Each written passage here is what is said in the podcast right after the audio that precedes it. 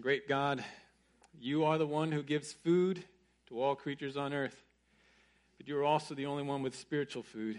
So we ask for it now. Not only that we would receive it, but that it would actually be profitable for us, nourishing to us, delightful to us. And only you can make that happen. So, God, we pray that you would, even now. Amen. Well, if you're just joining us, we've uh, started going through a series on the disciplines of grace. Spiritual disciplines. These are the positive spiritual activities that the Bible prescribes for believers, calls us to pursue that we might grow in godliness. We began this series with a look at 1 Timothy 4, verses 7 to 8, and where we saw a double charge from God through the Apostle Paul to us believers regarding the need for spiritual discipline generally. If we are Christians, then we must choose to follow the Bible, not man's myths. And we are to train ourselves like athletes. We must invest our time and hard effort in pursuing godliness, knowing the result. The outcome is that we will experience life, joy, and true profit both now into eternity. Now, I've identified four main disciplines of grace. Uh, really whole categories in which we could fit a number of other spiritual disciplines. And those four are the disciplines of the Bible, of prayer, of the church, and of evangelism. We started looking at the discipline of the Bible last time, and we were exploring why. Why we must apply hard effort in learning, knowing, and practicing the Bible. We saw from Deuteronomy 8 3 that man does not live by bread alone, but on all that comes out of the mouth of God. And where do we find that? But in His Word.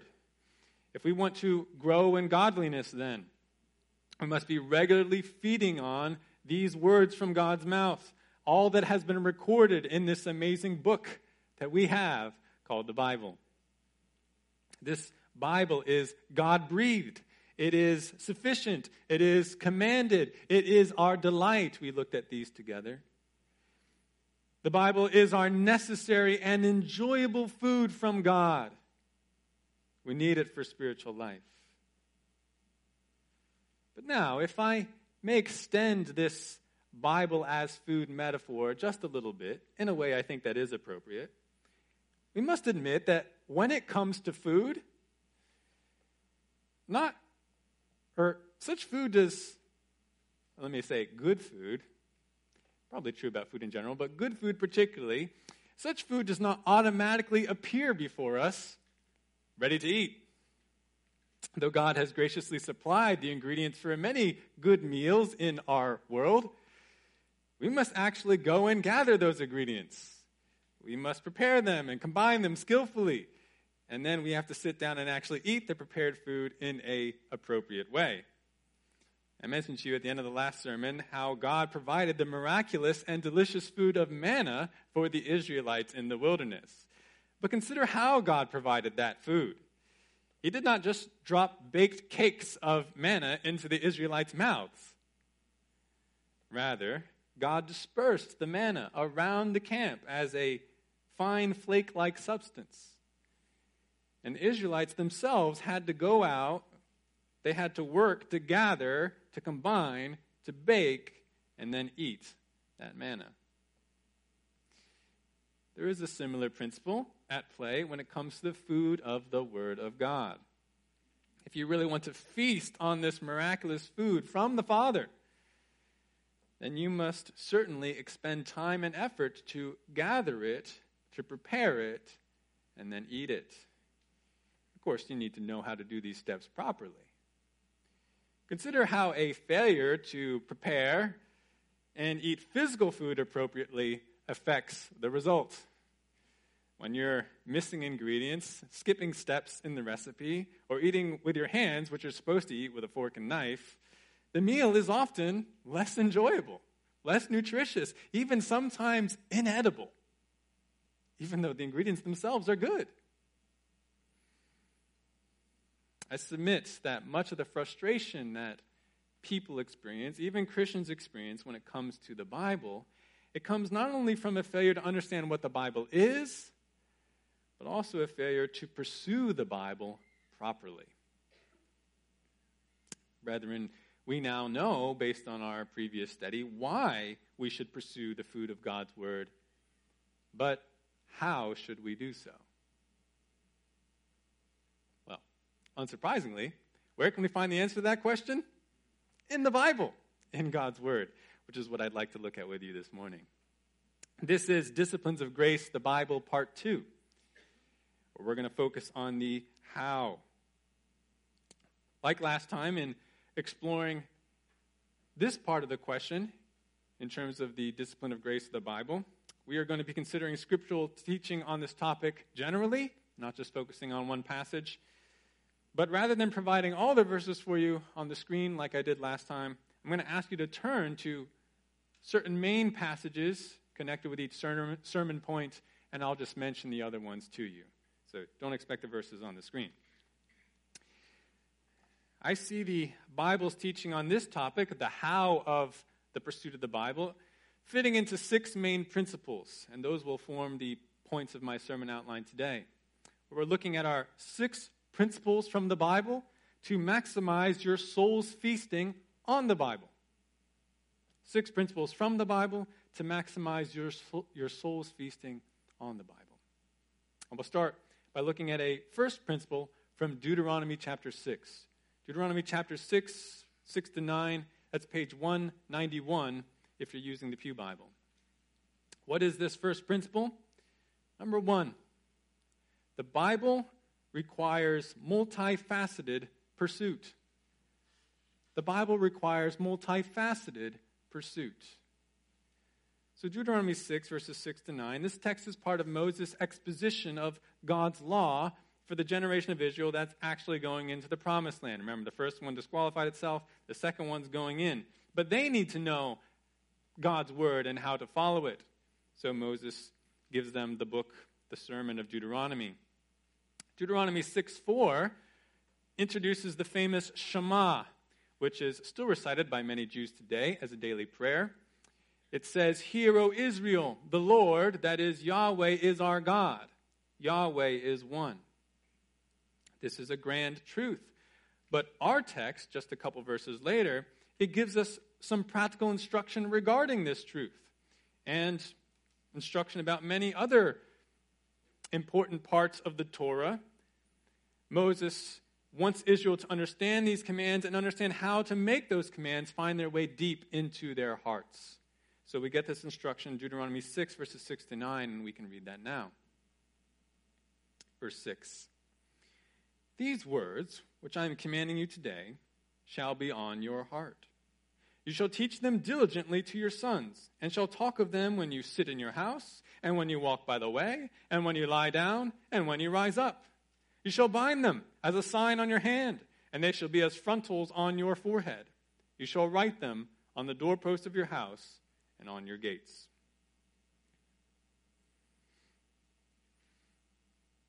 We can note a strong emphasis here from Moses on the importance of God's word. These commanded words, Moses says, they shall be or they must be on your heart. They need to find a deep place there. It should be there all the time. But how are the Israelites going to make that happen? In one simple way? No, rather in a multitude of ways. Israelites are to seek in a comprehensive, multifaceted way to get the truth of the Bible in front of them and into their hearts. And note some of the ways listed just in this passage. Moses says, Teach these words to your children and talk about them all the time, any occasion, all occasions. Even put little reminders where you can see them. Put scripture on your head on your hand, even on the gate of your house. Now, those last three examples are likely just illustrations of how pervasively the Word of God should appear in the Israelites' lives. Those are not specific commands to be literally obeyed, and if you don't do that, that's a sin. We actually see similar phrasing in another place, Exodus 10 9, where God talks about putting signs on their head and on their hands, but that's in reference to the Passover. and the teaching about what God did with Israel in that event. So these won't be taken literally, at least the last few. They were illustrations. But of course, by Jesus' day, many Jews had kind of missed the main point of Deuteronomy 6, 6 to 9, and they had literally put Bible verses in boxes on their hands, on their heads, and on their doors, while neglecting to take what the word actually says into their hearts. We are not to make the same mistake. We must pay attention to the main point, the essence of Deuteronomy 6, 6 to 9, and take a multifaceted approach when it comes to feasting on God's word that we might grow in godliness. Now, what does a multifaceted approach to the Bible look like? Does the Bible show us? Indeed, it does. For the sake of time, I can really just briefly mention what are the different facets of a comprehensive approach to the Bible. I've got 10 of them, and these will come at you kind of fast, so stay with me. First, most importantly, and perhaps most obviously, multifaceted approach includes you should read the Bible. Read the Bible. There's nothing like feasting directly on the Word of God via that excellent translations of the Bible we have into our language. It's readily available today. In doing this, not only will you experience the joy of discovery yourself, you personally are studying God's Word, but also, like the noble Bereans in Acts 17:11, you safeguard yourself against being led astray and what others say about the Bible because you can examine it for yourself. You should read the Bible. Second, listen to the Bible. Yes, listen to the Bible. Throughout much of human history, most people could not read, afford, or had access to the Word of God. But they could listen to it, they could hear it being read by others. God actually commands the public reading of Scripture for the church in 1 Timothy 4:13. And so Certainly, we do that here, but even when you are not able to sit down and read with your eyes, you can still benefit by hearing the Word of God read. Of course, whether you're reading or listening, you need to make sure you can actually focus on the words if you're really going to receive any benefit. If you think you can multitask with some complex task and then listen to the Bible, that's not going to work. You're not going to get profit. So make sure you can focus. Read the Bible, listen to the Bible. Third, meditate on the Bible. That is, focus your mind to think purposefully about what it says. This often happens as you read or as you listen, but it can happen also independently of that. We saw together last time, God commanded Joshua in Joshua 1 8 to meditate on the law of God day and night. Psalm 1 1 says, or Psalm 1 says also that if a man is to be blessed, walk in righteousness, he meditates on God's word continually. So we must do this. We Christians must find time to think deeply, purposefully about sections of Scripture or about certain things in our lives or in the world today and connect those to what the Bible says. Meditate on the Bible. Now, meditation can appear in a number of the other ones I'm about to mention, it can combine with them. A fourth facet of our approach to the Bible should be to pray the Bible. Pray the Bible. Why do I say that? Well, many parts of the Bible, most notably the Psalms, they are written as model prayers for believers. They are things we are actually to say and pray. And praying the words of these prayers, or even just the truths of various parts of the Bible, it enables us to meditate worshipfully on what the Word of God says, bring it more into our hearts. Not to mention, it helps us pray well. A fifth way to feast on the Bible is to talk about the Bible. Talk about the Bible. And this we did see in Deuteronomy 6, didn't we? When you talk about what God's word says with fellow believers, even with the other people here in this church, or even with unbelievers, you are able to meditate on it more. You are able to refine your understanding, take it more into your heart, explore its application. And that's exactly what God wants for you. That helps you, that helps the person you're talking to. Talk about the Bible. Sixth, memorize the Bible. Memorize the Bible. The psalmist in Psalm, Psalm 119.11, he declares to God that the psalmist treasures or hides or stores up God's word in his heart so that he might not sin against God. This is not mere reading, this is not merely thinking, this is his knowing it in his heart, memorizing it. Not only does memorizing portions of the scripture help us to enjoy it, meditate on it, but it also is for our protection. It will serve us well during times of temptation and trial, just as it served our Lord Jesus. A seventh facet is to sing the Bible. Sing the Bible. It's interesting. Both Colossians 3:16 and Ephesians 5:18 to 19, they command believers to sing God's truth to one another as part of necessary encouragement and exhortation, as well as praise to God. So, we are to sing. And when we sing or listen to the Bible's words set to music, Bible's truth set to music, we find again an important way to meditate on the words of God, on the truth of God, even to feast upon it. Eighth, we should teach the Bible. Teach the Bible. And this also appeared in Deuteronomy 6, 6 to 9 specifically. Though not all are called to be formal teachers in the church, each one of us in our mutual ministry in the church or in our families, maybe you are a leader in your family, you must purpose to teach God's truth. Teach it to others.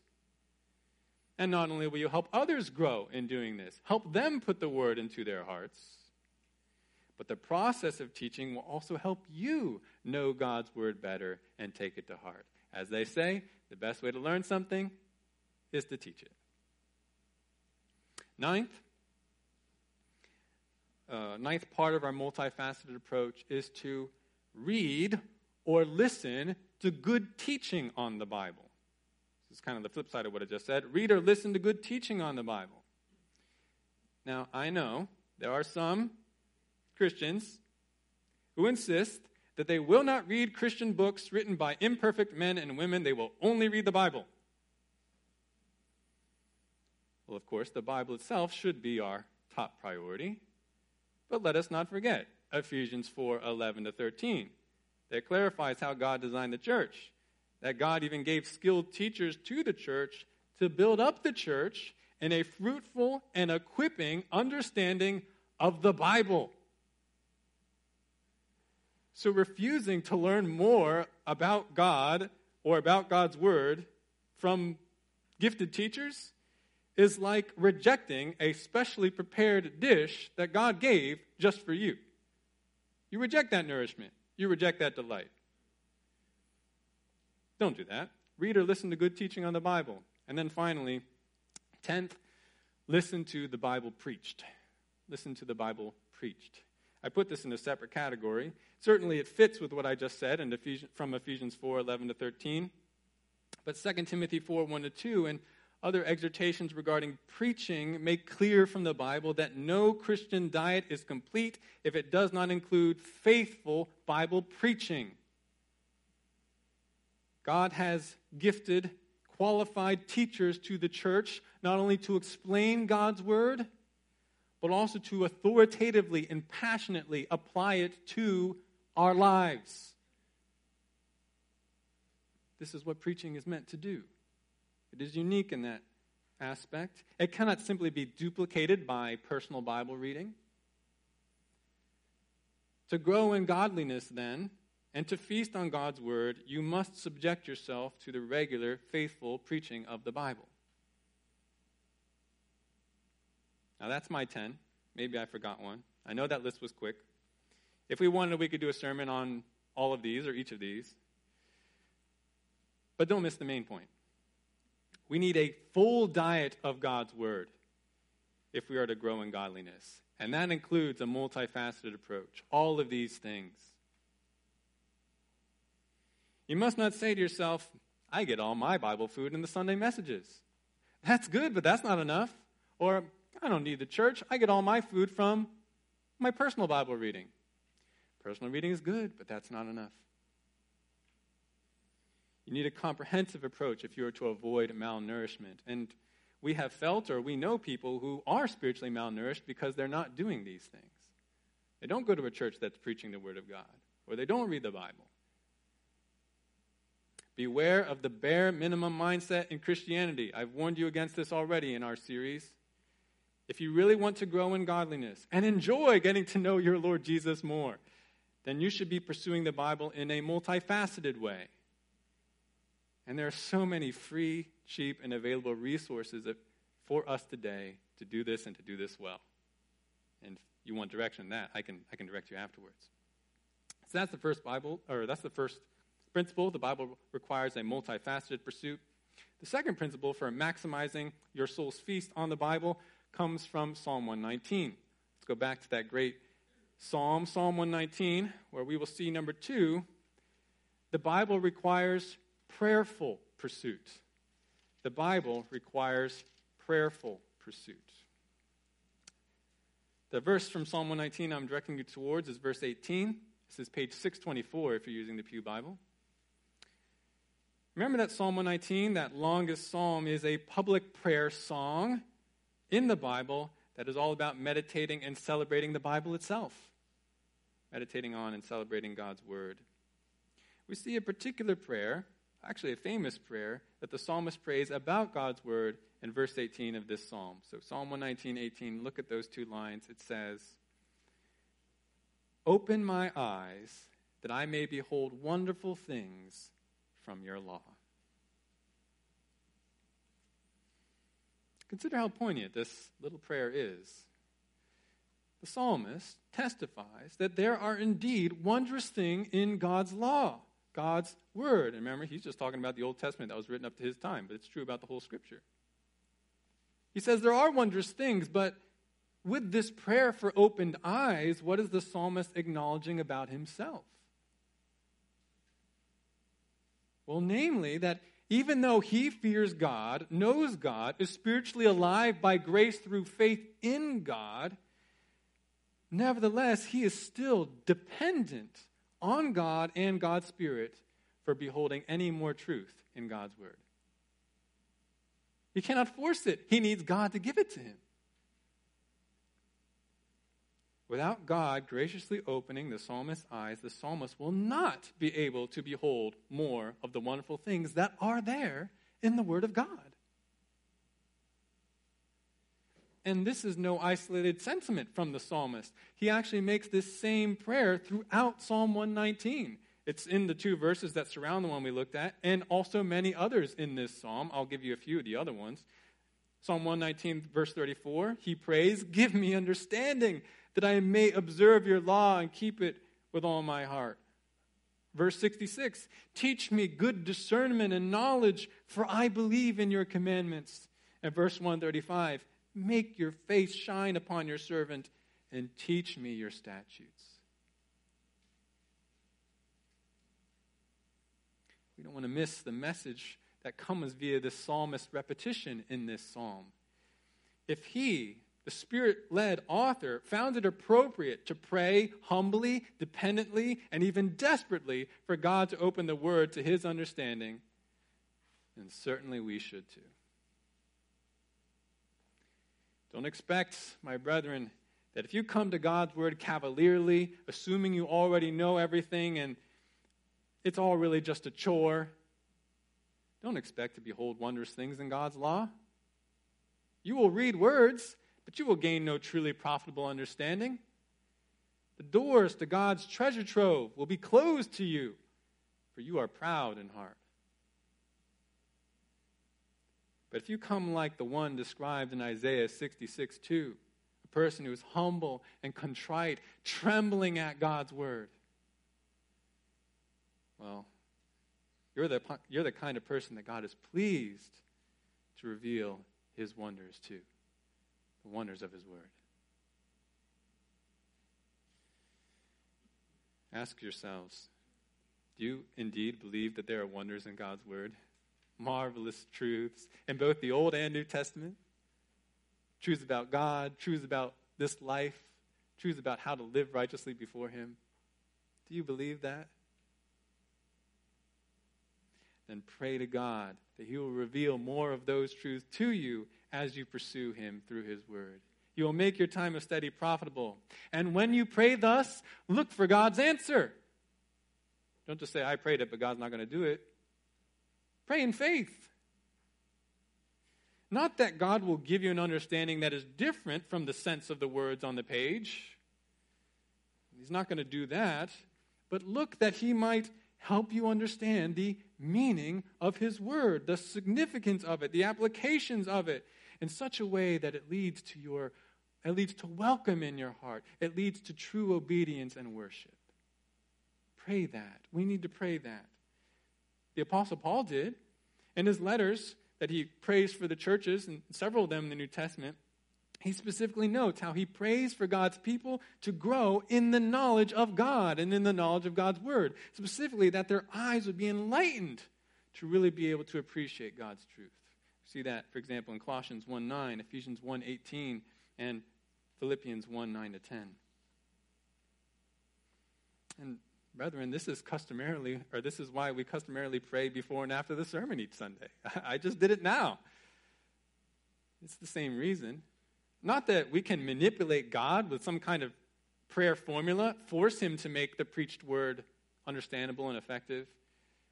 But we pray because we really do believe what the word declares that we need God's Spirit. You need God's Spirit to graciously open your eyes even to the preaching so that you might understand, receive necessary conviction, encouragement, transformation, and even salvation. We are a dependent people. So then, as you pursue the feast of God's word, it must be in the reverent attitude of prayer. This doesn't mean you can't read the Bible without praying first. Oh no, I didn't pray. Ah, my Bible reading is totally worthless. Just like if you don't pray before eating a physical meal, that itself is not a sin. Oh, I didn't pray before I ate. Oh, what have I done? It's not quite like that. But just as an attitude of dependent and prayerful thankfulness should accompany our physical meals, so an attitude, so the same attitude should accompany our pursuit of spiritual meals from God. We should be praying for God to open our eyes as we pursue His Word. A third principle for maximizing the soul's feasting on God's Word appears in the passage we read earlier, Proverbs 2. Proverbs 2, verses 1 to 5, where we see number three, the Bible requires diligent pursuit. The Bible requires diligent pursuit. Proverbs 2, 1 to 5, this is Pew Bible, page 642. Chapter 2 of Proverbs this is part of the introductory teaching of Proverbs.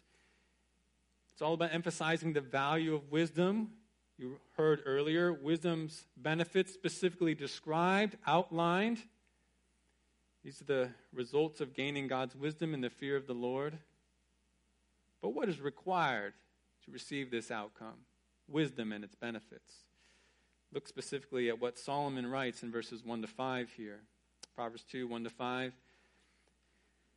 My son, if you will receive my words and treasure my commandments within you, make your ear attentive to wisdom, incline your heart to understanding.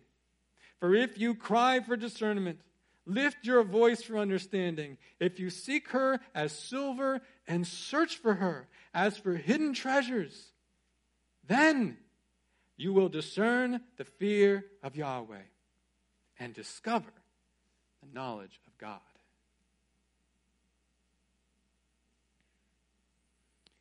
Notice from these five verses, Solomon clarifies that obtaining the precious wisdom of God requires a certain approach. And that approach is presented to us in a kind of build up fashion. In verse 2, son, you must first listen and orient your heart toward wisdom. But then, my son, verse 3, you must cry out for wisdom Hey, tell me where to find wisdom. People, I need to know. Wisdom, where are you? Wisdom. And then, verse 4 My son, you must search for her as for silver, very precious resource, and as for hidden treasure. Now, I imagine that none of us have ever really gone searching for buried treasure. If you have, I'd like to hear about it afterwards. But obviously, this is no easy task. This is not an endeavor for the faint of heart. You are going to need to travel. You will need to investigate. You will need to search. You will need to ask people for help, conduct interviews. You must dig. You must sweat. You must sift. You must endure hot days and cold nights as you toil to find that longed for treasure.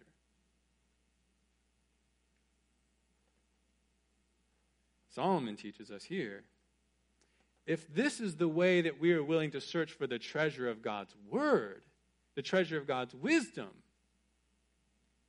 going all out to find it, no sacrifice too great, because the treasure is so valuable. If that's the way that we will proceed, then guess what? According to Solomon in verse 5, there is a promised outcome. You will discern the fear of Yahweh, and you will discover the knowledge, even the wisdom of God. And that's a great promise.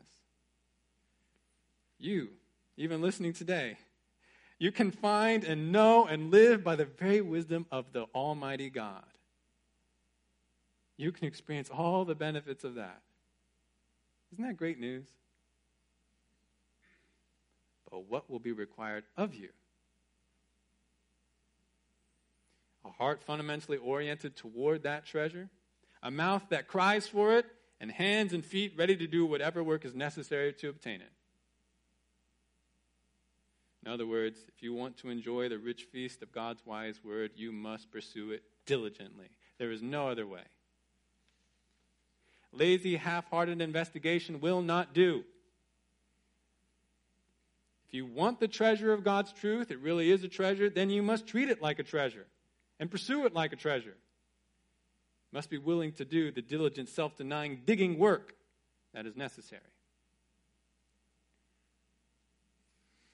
Paul similarly exhorted his companion Timothy in 1 Timothy 4, verses 15 to 16. That was near the passage we looked at last time, or two times ago. Paul told Timothy that when it comes to God's word, I'm just paraphrasing a little bit here. Timothy would need to take pains with it, he would need to be absorbed in it, he would need to pay close attention to it. This means work. But if Timothy would do these things, Paul promises Timothy, your progress will become evident to all, and you will ensure salvation, both for yourself and for those who hear you. There is a precious outcome at the end of it if you're willing to do the work. Or listen to another word from Paul to Timothy. This one from his second letter, 2 Timothy 2:15. Somewhat famous statement, 2 Timothy 2:15. Be diligent to present yourself approved to God as a workman who does not need to be ashamed, accurately handling the word of truth. Say more about that verse in a moment, but if you want the approval and a reward that comes from God and His Word, what must you do? You must be diligent eager, hardworking. Now, do you see the implications for us? The exhortation here to us as God's people. There are indeed wondrous treasures in God's Word, but you must not simply ask for them in prayer. You must also diligently pursue them. You must work and study you must take time and effort to uncover and enjoy what you pray for. It's not one or the other. Oh, am I praying or am I working? It's both. As it is with so many things that the Bible calls us to pray for. God, please save this person, but I'm not going to talk to them. what kind of prayer is that? God, please save this person, and now I'm going to go try and be the fulfillment of my own prayer. Same thing with the Word of God. Pray but also seek diligently. God promises that you will uncover treasure if you will pursue Him in His word in this way. So, is that what you're doing? If you're too lazy to do this, too lazy to memorize Scripture, too drowsy to pay attention in church, too busy and bothered to read the Bible, and what you're saying is, I'd rather forego all the jewels and gold and treasures of God's Word. I don't want it. Or to use the main metaphor I've brought out today, you're saying, I don't want God's life giving feast. I'd rather starve.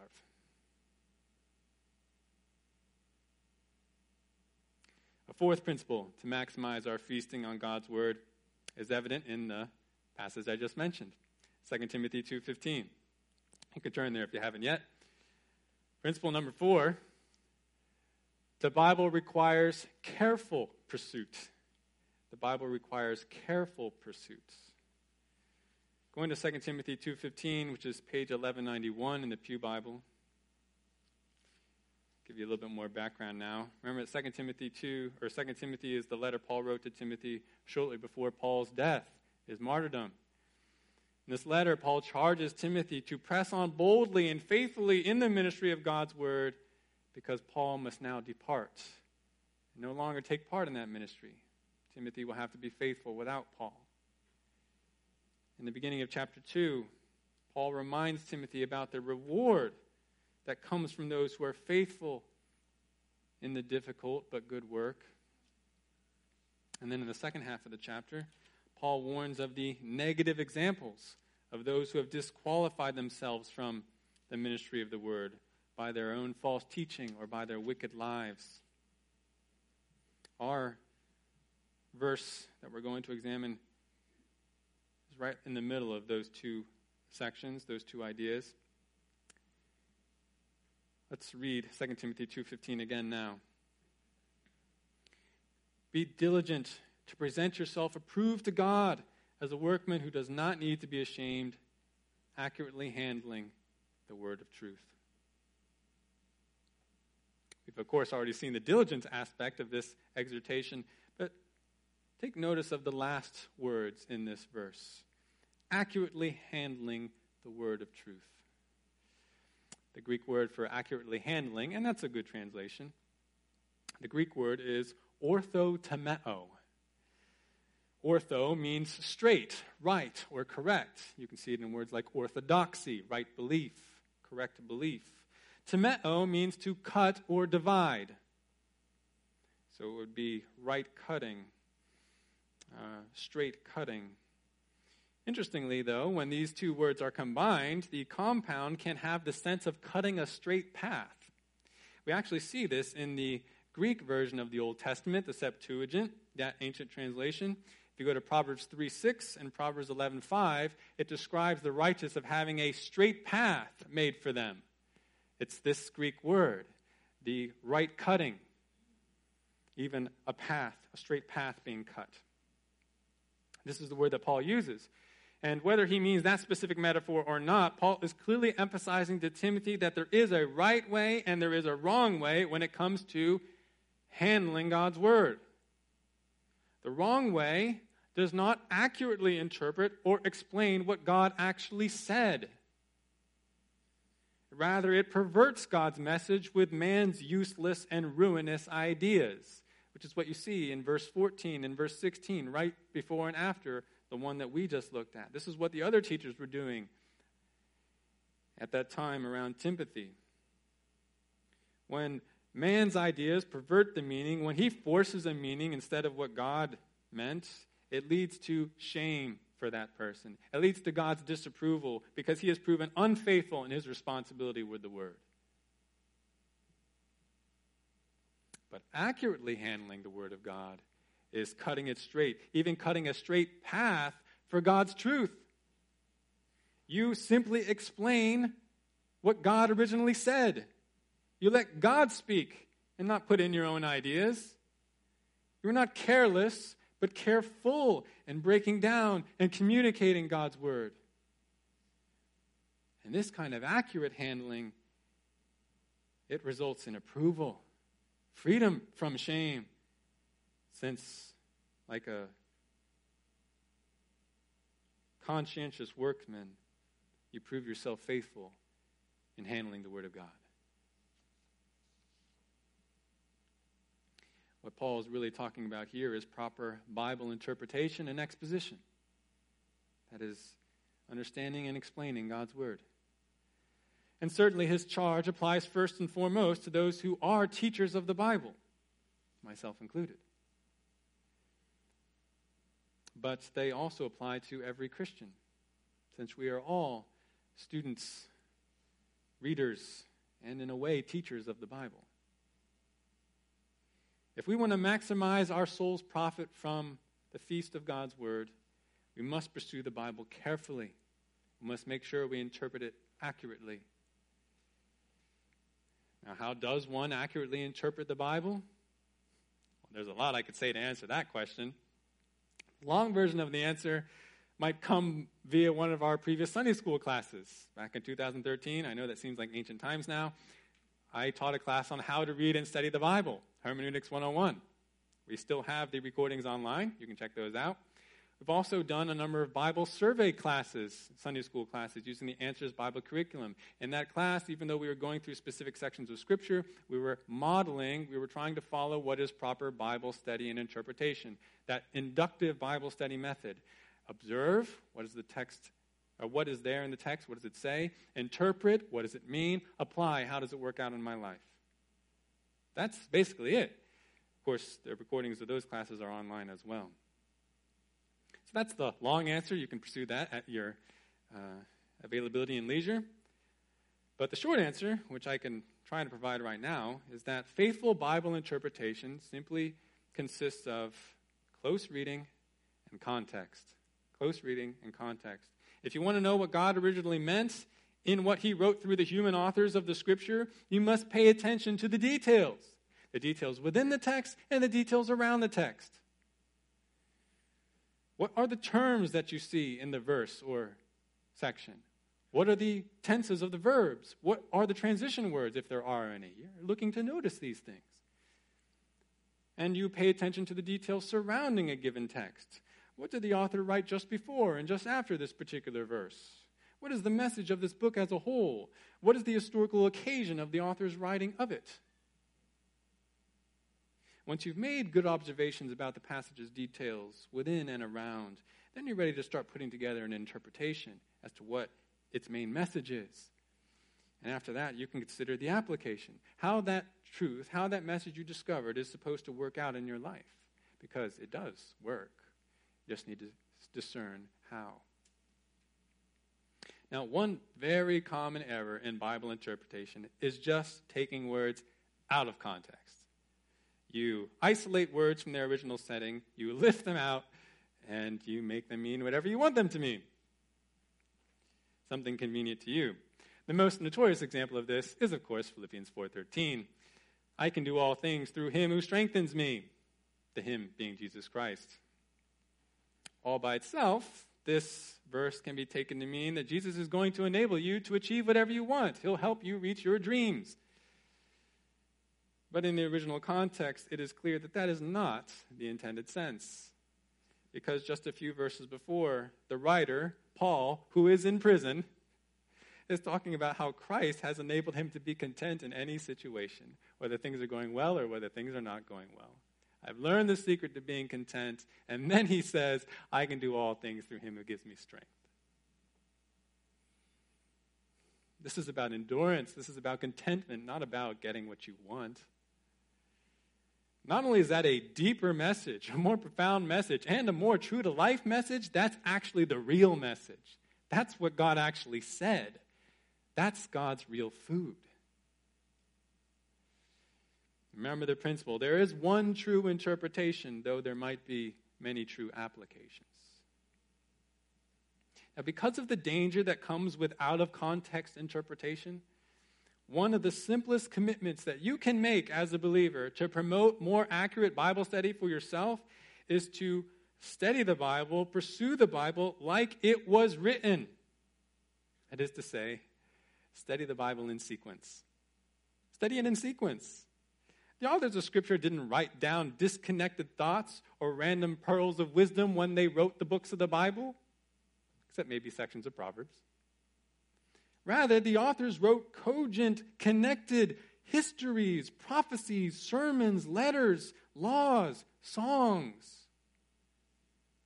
And if they wrote their works in a purposeful sequence with a flow, with a main message, with a clear argument, and all this according to God's inspiring and inerrant spirit, then it only makes sense that we should read the books of the Bible in that same flow in the way it was originally written. Start from the beginning of a book and read to its end and then start the next book. Of course, this is what Pastor Bobby and I customarily do in our preaching. It's because we're trying to practice and to model for you what is proper Bible study. You can much more readily see and appreciate the context in this way. And even when I or the other elders preach on a special passage or do a topical message like this one, we strive to make sure that we are understanding the verses properly according to their original context and explaining to you those verses accordingly. Now, of course, there's much more I could say about proper Bible interpretation.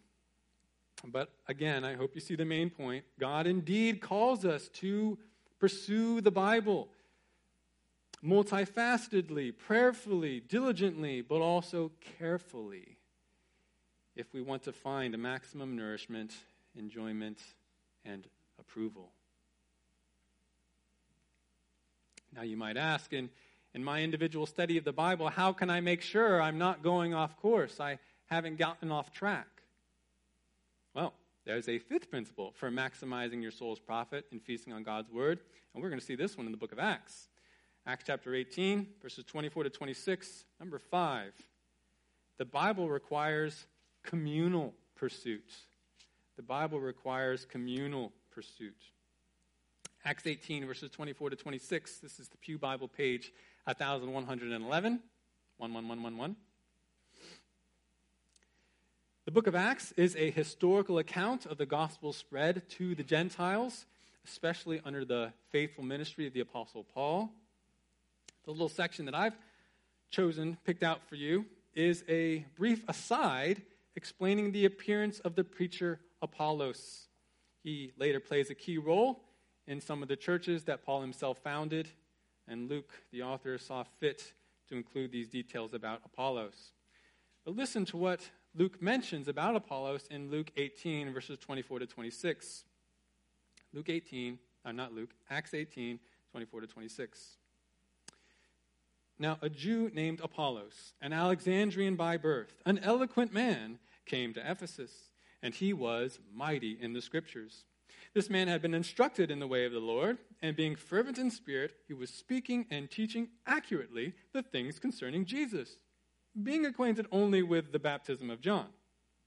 And he began to speak out boldly in the synagogue, but when Priscilla and Aquila heard him, they took him aside and explain to him the way of God more accurately. Want to stop there. Now, what I'd like to draw your attention to in these verses is this fact that Apollos, a man who was already mighty in the scriptures, being used by God to proclaim the gospel powerfully, he nevertheless received further biblical instruction and even correction from other believers in the church. Verse 26 says that Priscilla and Aquila, and they were a believing couple who were also companions of Paul, they met with Apollos privately and they helped complete Apollos' understanding of the gospel and of Scripture. And really, what we're seeing at work here is a critical principle for how we pursue the Bible. And that is, we must pursue the Bible together in community must be a communal pursuit. Though we have an opportunity and an obligation to pursue God via the Bible individually, your individual memorization, your individual study, your individual listening to sermons, we are not, however, to become our own popes. That is, authorities all on our own as to what is true. We are not to become our own popes, but neither are we to listen to someone else as a pope assign authoritative interpretation to some other chosen person or even council of people who will tell us what to believe and how to interpret the Bible. Now, yes, you have shepherds in the church, your elders, who play a crucial part in guiding and correcting, when necessary, your understanding of the Bible. But we are not the only ones who have a part in that. And we ourselves need accountability. The truth is that we all are to help and guard one another when it comes to the pursuit of the Bible. And this, again, is the reality of Ephesians chapter 4, verses 14 to 16. You remember the metaphor there? Each part of Christ's body, the individual members, the different body parts, they're all building up to and ministering to the other parts. So that everyone grows together and everyone is guarded from the winds and waves of false teaching. from misguided understanding. We do not seek the wisdom of God's word alone, we do it together, we do it communally. And this really is just the basic wisdom of the book of Proverbs. What is one of the most obvious things that Proverbs says? There is wisdom in counsel.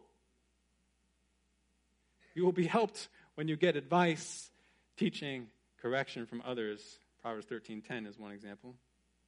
And the guarding aspect of this communal pursuit is not to be underestimated. The Apostle James clarifies at the end of his book, James 5 19 to 20, that a faithful community of interpreters can prevent a member of the body from going off the rails, and they can even rescue his soul when he goes astray.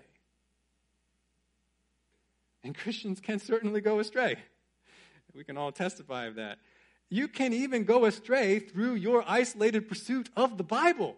You could say, I'm reading the Bible. What could be bad with that? Well, you start to get some erroneous ideas in your mind, you can use the Bible to go astray. We Christians can easily become stubborn, proud, obsessed with our own aberrant interpretations of the Bible. And the results are devastating.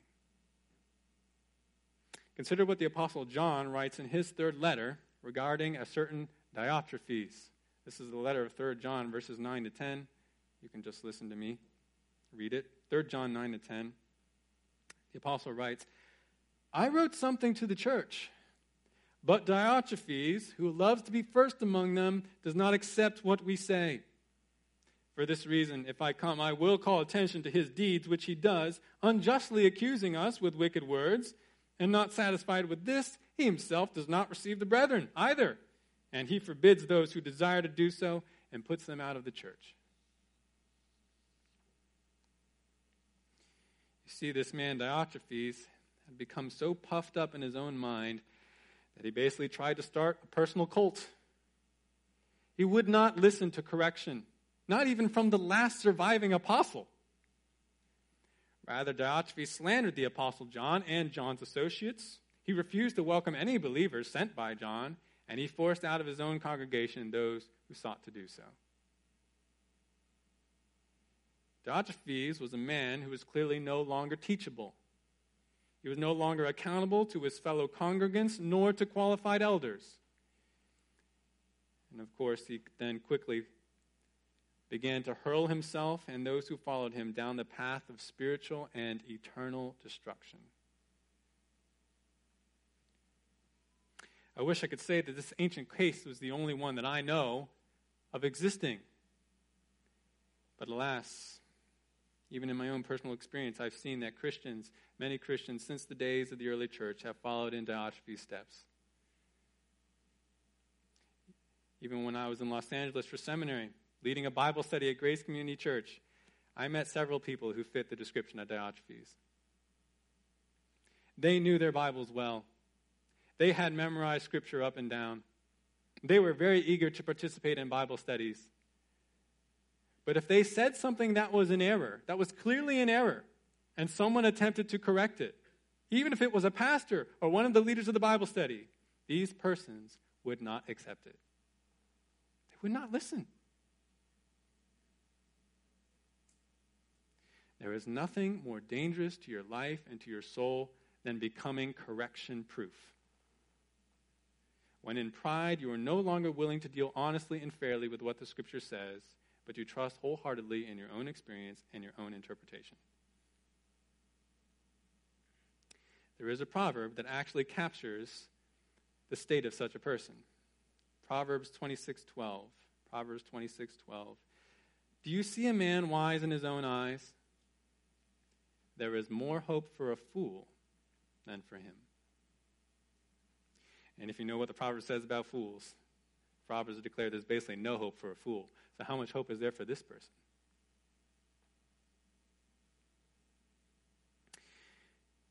So then, we must not underestimate the importance of pursuing the Bible communally. Not only does it allow us to enjoy God's Word even more as we talk about it, share it, instruct, correct, but it protects us from going down a dangerous path. There's one more principle from the Bible I'd like to share with you for maximizing your soul's feasting on the Bible. We're going to find this last one in 1 Peter chapter 2. 1 Peter chapter 2 verses 1 to 3. Number 6. The Bible requires holy pursuit. The Bible requires holy pursuit. This next passage is page 1212 in the Pew Bible, 1 Peter chapter 2 verses 1 to 3. We were here recently. Remember Peter's writing to persecuted Christians here, exhorting them to hold fast to the word. I want to point out something new to you in these verses. 1 Peter 2 1 to 3. Let's read them. If I can actually find it myself. 12 12. Where are you? Okay. 1 Peter 2 1 to 3. Peter writes, Therefore, putting aside all malice and all deceit and hypocrisy and envy and all slander, like newborn babies, long for the pure milk of the word, so that by it you may grow in respect to salvation, if you have tasted the kindness of the Lord. We saw before how these verses command us, command believers, to desire the Word of God like a newborn baby desires milk. And really, for the same reason. So we might grow. Baby wants to grow. We want to grow. We want to grow in godliness. But notice now the modifying clause that we see in verse 1. It tells us how we are to obey the main command of verse 2. Peter says, Therefore, putting aside all malice and all deceit and hypocrisy and envy and all slander. Notice the repetition and the inclusivity of this description. The word all appears three times. And also, we have five different sins listed, represented. We have malice, which is kind of a catch all for desiring evil for others. And then deceit, hypocrisy, envy, slander why would a reminder about putting off these sins accompany a command about desiring God's word? This juxtaposition is not accidental, it is quite purposeful and poignant. What is the implication of these being put together? That if you tolerate ongoing sin in your life, that sin will compete with and ultimately kill your desire for the Word of God. I mentioned to you before that it's odd that we hear this command that we are to desire milk like newborn babes. You don't have to make a newborn desire milk. They do it naturally, automatically. They follow Proverbs 2. They literally cry out for it. Unless there's something wrong unless that newborn is injured or sick. Then it will stop desiring milk. To get the baby to desire, even to cry out for milk again, you've got to take care of whatever issue is dampening its desire. And the same is true for us. There's nothing that dampens the desire for the Word of God like sin, worldliness, and false teaching. These will make you not want to eat from God's word. Or they will make it so that you get very little out of it when you do try to eat from God's word. Brethren, let's consider the sobriety of this. If you find that after these past weeks, even all your years as a Christian, even after the message today, that even though you know you should pursue the Bible in a multifaceted, prayerful, diligent, careful, communal, and holy way, that you still really have no desire to do this. you have no prospect of delight in God's word, if that's the way you feel, if that's the way you are, then you should fear. You should be very concerned. Because that is a sign that something is dangerously wrong in your soul. You must be sick. You must be dangerously distracted. Or you might be dead. Because that's the only other reason why a newborn won't desire milk, right? It's dead. It's stillborn. No amount of encouragement or prodding will make it cry out for milk because it has no life to begin with.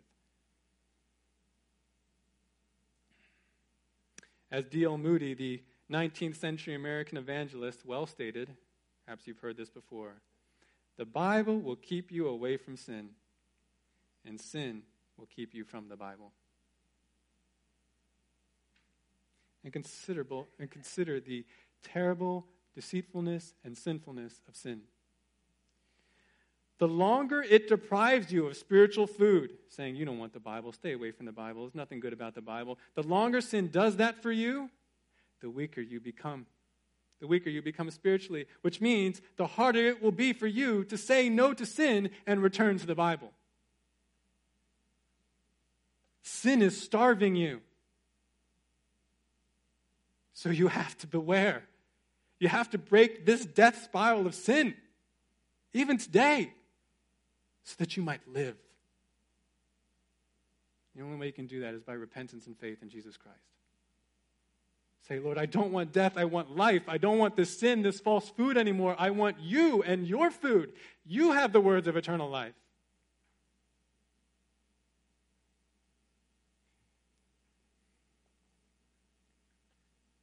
If you find yourself in that state, starving when there's such a feast ready for you, then turn. Give up sin, the treasures of the world, whatever it is that's causing you not to come to the Word of God. That's worthless food that you're pursuing. Jesus says, don't work for the food that perishes anymore, but work for the food that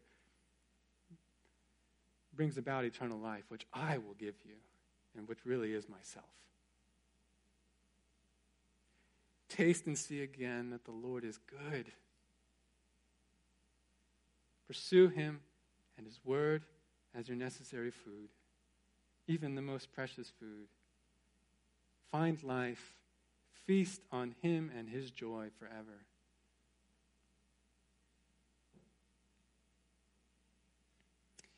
Friends, consider your own approach to the Word of God, your discipline, your pattern.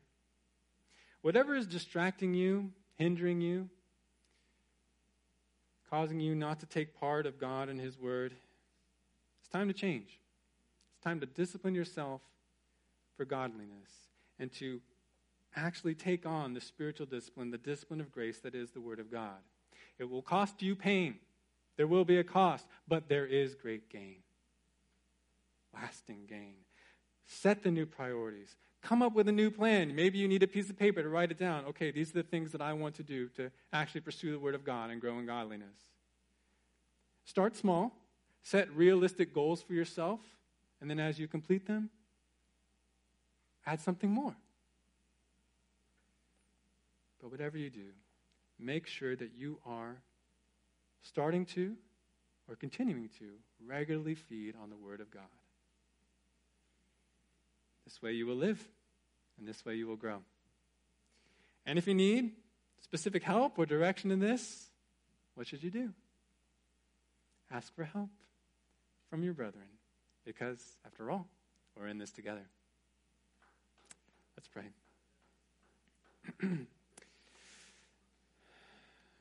Lord God, you have put before us your great food, but we don't want to just look at it. We want to take it in. We want it to go down deep within us. We want it to be, even as we saw from Deuteronomy 6, something that is on our hearts, something that changes us, something that we obey. Lord God, we pray that you would grant this. Grant repentance where necessary. We know our responsibility is to turn, but we ask you, God, to give the grace that enables that. Lord, let us by faith pursue your word and experience the richness of that obedience let the people of Calvary and anybody listening today say, I will regularly feed on the Word of God. I will make that happen. I will sacrifice what is necessary to make that happen because my Lord commands it and because it is good for me. Please, God, be pleased to accomplish this work among us. In Jesus' name, amen.